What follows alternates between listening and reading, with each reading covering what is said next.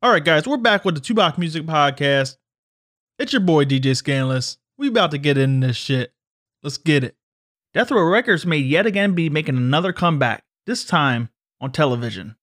According to insiders who have direct knowledge, Marion Suge Knight, the co-founder of Death Row Records, who is currently incarcerated, is looking to transform his turbulent life story into a TV series that delves even deeper into the history of Death Row Records and Tupac Shakur.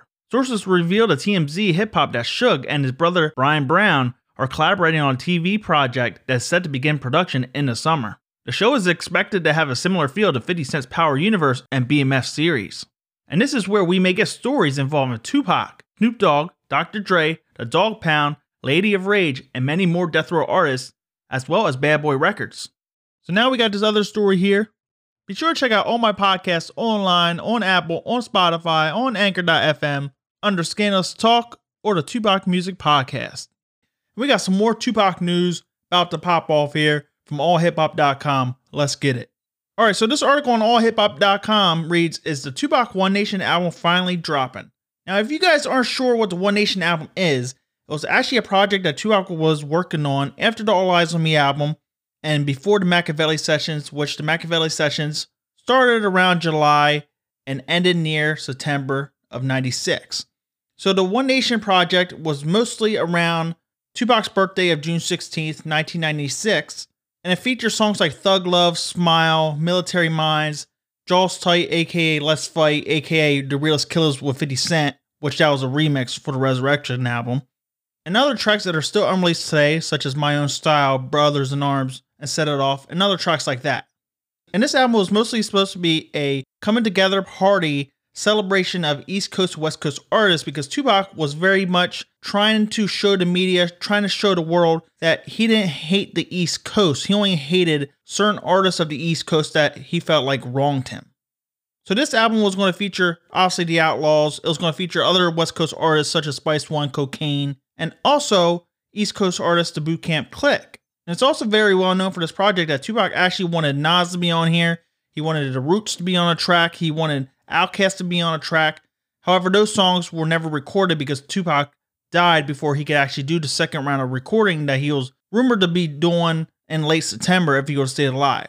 So, anyways, let's check out this article here, and then we're gonna talk more about my thoughts on this, and maybe, maybe I'll have a link below of the real One Nation album because a lot of songs are already leaked, and I'll have that on my other channel, and you guys will be able to hear that for yourself.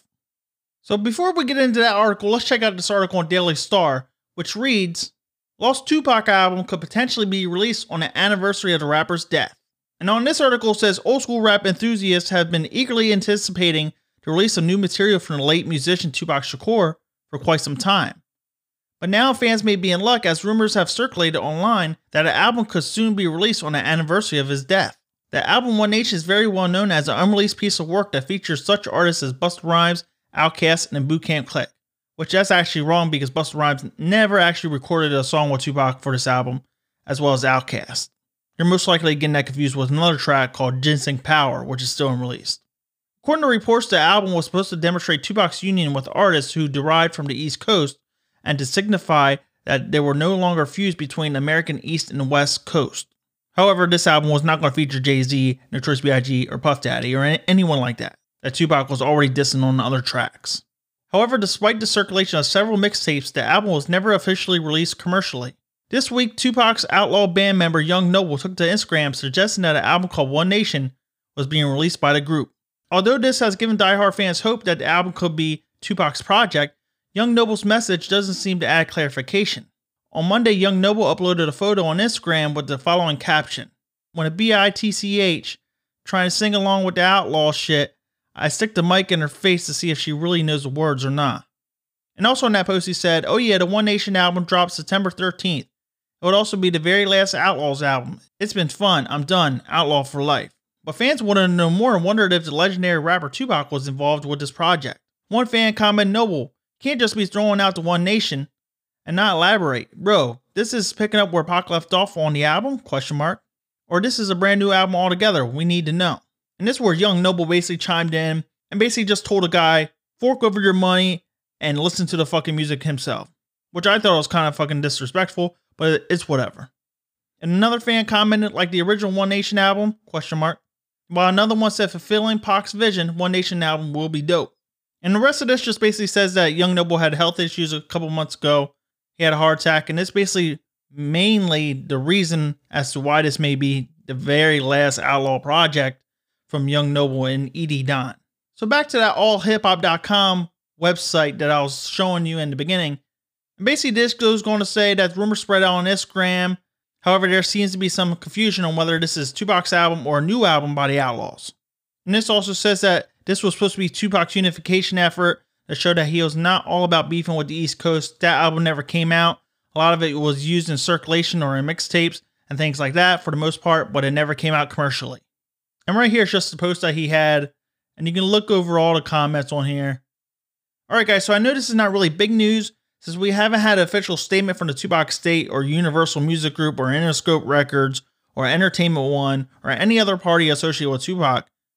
So just hearing it from the Outlaws and not really them dictating or stating that it's actually going to be Tupac's official album that he actually planned in 96. You know, I just don't think we should get our hopes up because we've seen this before with the Outlaws. The Outlaws, a couple years ago, released a project called Ghetto Stars and it featured the Outlaws and Nutt-So. And the original Ghetto Stars project was actually a handwritten track list that Tupac wrote down around the Makaveli sessions towards August. And he had tracks on there like Let's Fight, which is the Realest Killers, the original version, Hell for Hustler, Running on E, Lost Souls, Black Jesus. Basically, tracks that were scrapped from the Makaveli album. He was trying to move over onto a new project with the Outlaws and Nutt-So, another artist affiliated with Death Row at that time. And there was a lot of tracks on there that weren't even recorded yet. He even had plans to go make a new version of Scare Straight, which was a song that he made in 1991. So there was a five year difference. And he was trying to make that concept come back to life on a new version. But he never got around to that, or so we think.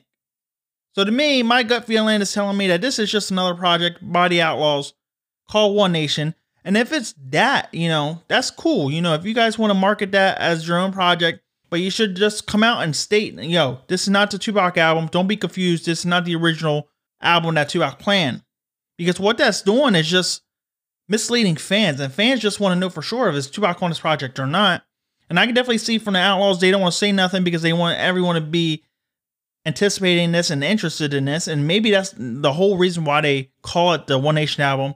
Same reason why they call it the Ghetto Stars album, because they wanted some marketing hype behind it. Oh, this is Tupac's project, or this is Tupac's handwritten track list coming to life, or this is fulfilling Tupac's last wish of having a unification type celebration album. And from a business standpoint, from a marketing standpoint, that's pure genius because you know, allhiphop.com you know, Instagram's going to run with that, saying Tupac's unreleased albums coming out, even though it's an outlaw mixtape with new tracks from 2020, 2021. So I just want to make this video because maybe there's potential here that it is the unreleased Tupac One Nation album. That'd be cool. However, the main problem with that is tracks that were meant for One Nation were already remixed and distributed on other albums such as Still I Rise, Better Days, Pac's Life, and other albums like that. So you already had Military Minds remix and release. You already had Worldwide Dime Pieces remixed as international release on Pac's Life.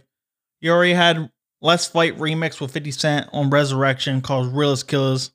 You already had Smile and Thug Love used. You already had Fortune and Fame used. You already had Secrets of War released on Still Rise in remix form. Now there is roughly, I would say, more than five tracks that are still unreleased from this project. So they can actually still do this project and just enhance the originals, mix down the originals, re-release the songs that I just mentioned that are already remixed and released on other projects. Just release it in original form with the original artist, the original outlaw verses, the original beat, and then fill it out with the remaining unreleased One Nation tracks. You know, my own style, Brothers in Arms, Ginseng Power, Set It Off, those tracks. And I really think fans will get behind this because this is very well known as one of Tupac's last albums that he recorded. Now, Tupac, like I said earlier in this video, Tupac did not finish this album. He finished around 15, 16, 17 tracks, if you want to count Basket Case as well. However, he never got to record all the tracks he wanted to do with Outkast and Roots and Mary J. Blige and other artists like that. And it's very much rumored that there was going to be East Coast, West Coast discs. So songs like Secrets of War, Tattoo Tears, Fortune and Fame will probably have been most likely moved to the actual West Coast version of the disc or of the project, I mean. So my thoughts on this, like I said, it would be cool if there's actually Tupac on here.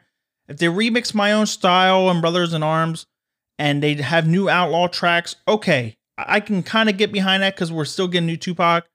However, I just don't want them just take the verse and change the whole overall dynamic of the track and scrap most of his vocals like they do in every fucking remix. That's where it becomes trash. And that's when you get fans still clamoring and still wanting the originals that we never get as a fan, which is kind of crazy because Universal is one of the biggest music labels out there. You have these big streaming giants, Amazon, Apple. You know, they could do like licensing deals and shit to get shit released in original form. Universal has like 95% or 90% of the fucking music industry. They can clear samples if they want to. Whole budget thing, you know, and people say, oh, they don't have money for a budget to release all his projects. That's a load of bull because look at all the money they get back from streaming hits, Spotify. You know, all these tracks, all these unreleased Tupac tracks, and there's a lot of them you can find on YouTube. They're not claimed on there because they're unpublished tracks. Now, if you release them, those tracks get claimed. You can block them as well. You will have the main video songs on the Tupac channel, Interscope channel, whatever, Death Row channel, and that will be pulling in revenue as long as YouTube is around. So yeah, whenever they release new albums, they're gonna make the money back from all these social media platforms. So it's not really a funding or budget thing. It's just I don't think the people associated with Tupac don't have very much motivation to release his projects because it's very well known that most of the record labels did not like all the songs that Tupac was recording back then. So you still have songs that were rejected in 92, 93, 94, deemed too controversial. Now, the One Nation Project is not very controversial at all because most of the tracks he's not really dissing anybody unless it's a song like Tattoo Tears or The Untouchables, where it would have been on a West Coast disc. And we aren't really sure if Tupac would have scrapped that himself because it's very much possible that Tupac would have basically recorded more songs in September, and he would probably would have scrapped a lot of these tracks, or he, maybe he would have recorded many songs with Nas and just got a whole new idea of just doing a Tupac and Nas project. We can't be too sure. It's the same thing with Makaveli album. Makaveli album we got pretty much as is, right? The way he left it.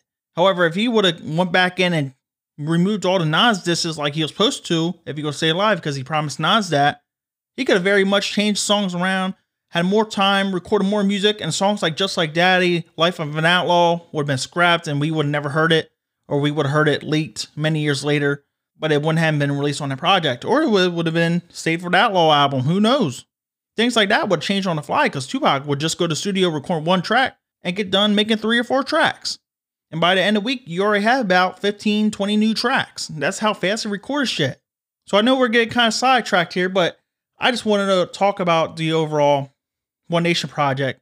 And I may have a video where I break down every track. You know, there's other tracks on there like We Rock the Hip Hop, How Many Shots by the Outlaws. There's tracks that are unreleased that we aren't really sure if it was made for that called Dump on Sight, which has the same beat as Ginseng Power, 6 or 12, with Big Syke in the Outlaws as well. And there's an unreleased song called Basket Case you can find on there. A lot of people think it's a freestyle, but I think it's an actual recorded song in the booth, much like the Untouchable Drunk freestyle and If There's a Cure, which was actually real freestyles that he recorded in the booth like a real song. So they can actually be remixed with new beats or whatever they want to do with that. That's still unreleased song from that project that hasn't been leaked in full yet. Mostly all the other tracks you can find, but like I said, songs that you hear on YouTube are not released.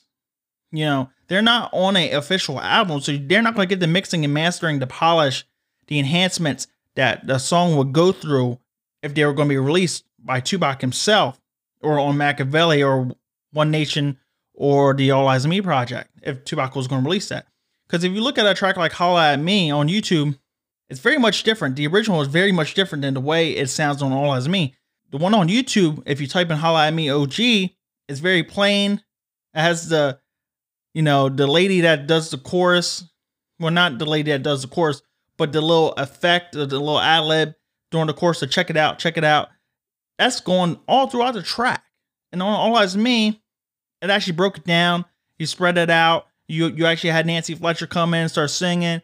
You know, And you didn't really have that with the actual original version that was left. So imagine if How I Me was just left the way it was.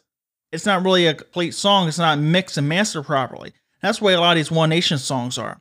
A lot of these One Nation songs, they don't have breaks in them for the most part where they should be. The mixing between vocals and intros and double intros and double outros are not fully polished. So there's a lot there they could do to fix all these tracks, give them the best sound quality that they could. So that's where I think it could be beneficial to actually release it. And if I was going to release it, the One Nation project, I actually wouldn't release it as a full, like, high budget album because you already had most of it already released. So you still have like maybe five to eight tracks that are unreleased. So I get that. But I would not release it as Tupac's comeback album because you have so many tracks in the vault from Tupacalypse Now, Tears of Clown, to have that big political concept and theme to them that can really resonate today. Especially if they were released last year during the riots, it would have blew up. You have all the tracks from 1988 to 1991 that are still unreleased. You could do two albums from that era that can be really relevant. And then you also have so many tracks from Death Row period in 95, 96 that are great single worthy tracks, but they were not recorded for One Nation. So you have Tongue Kiss and Street Life, If They Love Their Kids, Ride For Me, Just Watching, Grab the Mic. Great tracks. Some tracks you can put it as in singles, other tracks will just be great tracks on the album that are not for the One Nation album. And those will probably do better for a comeback album instead of One Nation project. But like I said, One Nation, the album name is very well known. And I think it could be like a great side project, kind of like how I would do like a Dramacydal album too as a side project, release a couple 93, 94 era Tupac tracks on there, like Till My Dying Day on one of those albums, you know, Killing Fields, things like that. You just release as a side project, and then you have a full fledged album come out six months later. That's how I would do that. On this one, I'm going to be answering your guys' questions, whether you post a question in my recent video on my shorts channel or on my community post on my DJ Skandalous main channel. So, one of the very first questions I got was what would Death Row be like if Suge Knight never went to prison and Interscope still distributed Death Row? Well, my overall opinion is that it probably would basically be the same because we've seen what would happen when Tupac was dead, Dr. Dre wasn't part of the label anymore, Snoop Dogg was going to No Limit, so you may still have Snoop Dogg there in the mix if Suge Knight did not go to prison. So would Snoop Dogg be a main figurehead, you know, a president, a CEO of Death Row? I don't know because that never happened.